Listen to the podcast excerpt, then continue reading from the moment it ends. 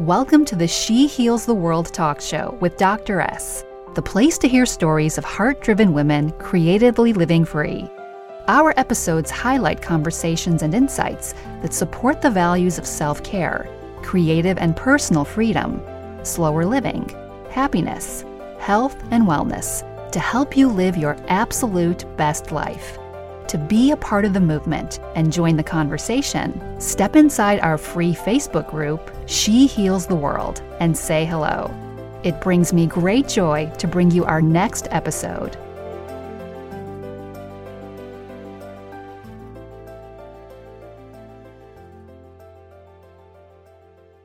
Hey, everybody, welcome to the She Heals the World talk show. So, today I have Lisa from Norway with us. She runs a website called fjordsandbeaches.com. So, Lisa is a travel blogger and she is coming on the show to share the behind the scenes of her business and also to give those of you fellow bloggers and lifestyle influencers some advice on what you can do during COVID 19 to stay afloat. Lisa, welcome to the show. Hi, thank you so much for having me. I'm super happy that you are available. And there's just so many questions that I have about blogging in Norway. So before I jump right in, why don't you just kind of tell us how you got started with this work in the first place? Of course. Um, so I'll start by mentioning that I'm now 29 years old um, and I've been blogging since I was 17. Wow. I started, yeah, I started blogging at 17 when I moved to Wales uh, as an exchange student. I did one year of high school or sixth form, as they call it there, uh, studying there. And obviously, I wanted my family and my friends back home in Norway to know what I was up to. Um, so I had a little blog, just I think it was called Lisa in Wales. Um, and I just like wrote about what I was doing, the friends I was meeting, and what life was like living abroad. Um, in Norwegian, of course, which is my second, which is my first language. Sorry. Um, after I finished high school, I moved to London to study. Uh, so I lived in London for three years uh, for university, and I continued blogging there. But as I was there, my friends from Wales started asking if could you please write in English because we want to know what you're doing in London. And then my friends that I met in London also they wanted to read my blog too. So I made the switch from writing in Norwegian to writing in English. And obviously, there's a bigger audience out there speaking English than Norwegian. So yeah, slowly more people started reading my blog, and I mean, it took years and years and years um, to get like a, a, a bigger audience. Mm-hmm. After after I finished university, I moved to Florida. I worked a year in Disney World as a cast member. Wow. In the yeah, I worked in a Norwegian pavilion in Epcot and I absolutely loved it. And obviously kept blogging then. Uh, my friends in London then wanted to know what I was doing in Disney, so I kept writing. And yeah, so that's kind of how I got started. It was really just meant as a way to share my experiences and share what I was up to and keep everyone at home up to date. Then after Disney, and then I did my master's degree, I got my first grown up job, as I call it. Um, so, first kind of nine to five I was the manager of a booking department in uh, to, within, within tourism here in the area where I grew up in Norway. I grew up by the fjords, which is uh, also uh, which is what inspired the name of my blog. And so we have a lot of visitors here year round. Obviously, the fjords are a bucket list destination for a lot of people. So I worked in tourism here for about a year and a half, and during that time, I realized that this hobby of mine, writing this blog, was what I was truly passionate about. So in the end, I decided to just go for it and start full time. And I've been now running Fjords and Beaches full time for two and a half years almost. Wow, amazing. And I have to ask because it is a travel blog, where are yeah. some of the places that you've gone while, since you've been running this beautiful site? Oh, um, so for work trips, I've been to some really incredible places that I've always dreamt of. I've been to Mauritius. Um, Sri Lanka was a recent trip that I loved. Um, of course, I spent had to spend some time in Bali in Indonesia. I think every for every travel blogger, that's kind of like a rite of passage, spending a month or two in Bali. Yes. Um, I've also been able to travel back to Wales for a while, which was an incredible experience. And of course, the US as well. Last summer, I did a road trip from New Orleans to Chicago. So let me ask you, how exactly does your blog create revenue? There's a lot of different models out there for, for bloggers and for travel bloggers specifically, but I'd love to know how you made it work for yourself. Of course. Um, so um, right now, my blog revenue is mainly a mix between uh, advertisements. So I have ads on my blog that create revenue as people read my blog. I also have uh, quite a bit of income from affiliates, which is when someone books um, a hotel stay or a tour through one of my links. Uh, that's doing obviously in the travel in the travel industry and for travel blogging that does quite well when it comes to hotels and tours. Mm-hmm. I also do some uh, sponsored content on my blog and also on Instagram. I've built bit of a following on Instagram over the years. So sometimes I do get requests to do sponsored posts on there, which I enjoy. Mm. And finally, I also create itineraries uh, and help people plan their trips to Norway. So that's something I've started with in the past six or eight months, I believe. I, I realized that a lot of my traffic was from English speaking people, uh, mainly Americans actually, uh, who are were planning trips to Norway but they didn't really know where to start. So I started writing more blog posts, focus on that, and then eventually started selling itineraries, just PDFs that people can download. Like they're ready made. I've made like a bunch of like sample itineraries. And whenever someone asks me like via email, they're like, "Oh, I want to go to this this city and also this city, but you don't have an itinerary for it." I'll just make the itinerary and mm-hmm. upload the PDF and put that out there as well. And I sell those for as little as like two dollars and 99 cents because they're like they're just ready made and you just get like a download. But that's also going quite well and i think they're being they're really helpful for people.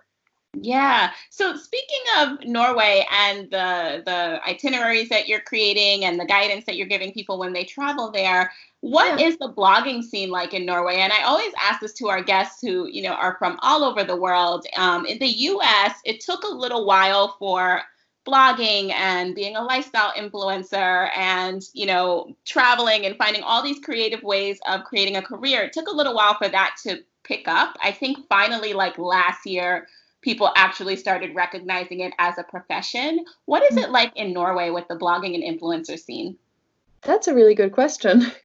So with regards to lifestyle bloggers and lifestyle influencers that's actually huge in norway. We have um, quite a few very very popular lifestyle bloggers slash influencers because some of them don't actually blog they're just on instagram.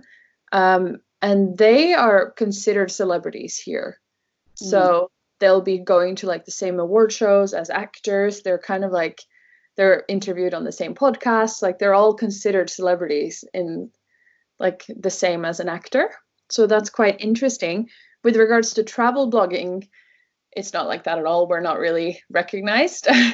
I don't think. Yeah, I think for lifestyle bloggers, um, that's a big thing. I think a lot of people aspire to be lifestyle influencers and bloggers now. It's become like it's accepted as a profession uh, here in Norway. But still, for travel bloggers, I can't even begin to say how many questions I get about how I make money and how it works. And I'm like, but it works the same as a lifestyle influencer. I just focus on travel.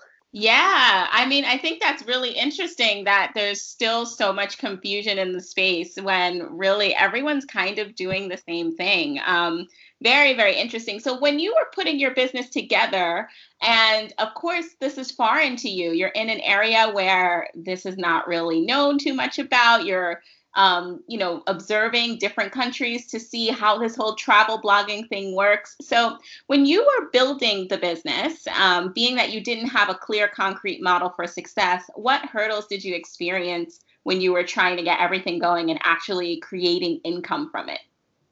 Um, so definitely what I mentioned about people not understanding why I wanted to work in this way. Uh, I think that's a hurdle I still have to work through from time to time. You know, like working for yourself, running a blog is outside what's normal and what people expect. Um, it's not a nine to five. There's not a paycheck once a month, you know? Yeah. Uh, so I think that's definitely a hurdle, like having obviously like starting with my friends and my family, having they under them understand what it is that I do, but then moving outwards and into like the community I grew up in. I grew up in a small village of um, I think there's 800 people in the village and like 1700 in the municipality. And that too, like hearing people ask, like, oh, someone asked me how you make money. And I'm like, why are people talking about me at the grocery store? But so I think that's definitely like been a hurdle the whole way. Um, and trying to be like, because I try to be as open and like honest about everything the whole way. But at the same time, when people are not asking me to my face, it's hard to know what I need to be sharing to make them understand. Um, and I think another hurdle that I'm sure I'm not the only one struggling with is imposter syndrome. There's mm-hmm. been a lot of that along the way, wondering like who who do I think I am? Like why am I doing this and am I really a good writer? Like why do I think I am a good writer? Is it enough to have been writing for 12 years? Like should I should I go to school for that? Yeah. So that too is definitely something I've had to overcome time and time and time again. I'm sure there are a lot of women out there who are really going to resonate with what you just said about feeling like an imposter. Um, and mm-hmm. now that we're in a crisis um, and a lot of people are not looking for travel bloggers or um, engaging as much with travel bloggers because no one can really travel, those thoughts start to become bigger and bigger where i think people may then start to think see i knew i shouldn't have done this. I knew that i wasn't worthy of this. Now it's all going to go away. But realistically there are ways to stay afloat even as a travel blogger during this time. So i'd love to know and learn from you um, about what you're doing to, to stay afloat and what other people who are in the travel industry specifically as influencers and bloggers can be doing to keep their business afloat during these trying times of course. Um, yeah, so like you mentioned, travel bloggers have been especially hit during this pandemic. Um, people are not traveling; they're not looking for advice. They're not looking for travel content in the same ex- like extent as usual. Uh, they are, of course, they're still looking for inspiration. So there is some travel content being consumed in that way, but it's a lot less. Like I know um, I have friends who've lost over 70% of their traffic. I've lost over half my traffic um, mm. these this past month, so hoping that will pick back up. And then that's a very easy time for imposter syndrome to come and revisit, you know, like what I shouldn't have done this, like you said, or what am I doing, or how am I going to make this happen again? Um, so first of all, like my first tip there is to check your mindset um, so I've tried to go, I've gone from a mindset with a focus on what am I doing? I don't know, why did I do this? Uh, and I'm now trying to keep a mindset of, well, I've done this before, so I can do it again. I've yeah. built my blog from nothing once. Why can't I? Do, I can do that again. Yes. So yeah. I'm my own proof that this works. Mm. Um, so that's kind of like my number one thing that bloggers need to be doing now. And that's not just travel bloggers. That's everyone. Just to keep your mindset clear and be aware of your mindset and how you're thinking because it really really impacts your actions and the results.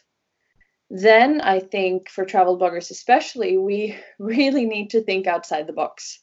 Um, and that's what i've been seeing other people doing in the in the industry. Uh, personally i have been translating my blog into norwegian so that I'm now writing in two languages and I now have a bilingual website. That's mm-hmm. something I've been saying for over a year that I've wanted to do, but I've never had the time to do it because yeah. I'm quite lucky in the sense that I can reach two audiences. So, right now, with traffic down, um, all trips that I had have been indefinitely postponed, as they fancily call it. Mm. Um, so I find myself with a lot of time on my hands, and I think a lot of travel bloggers are in the same situation. And it's so cool to see everyone just thinking, okay, what can we do? How can we change this? How can we? Uh, we might not be able to turn this around now because the pandemic is here. We're going to have to deal with that as a society and do what we have to do.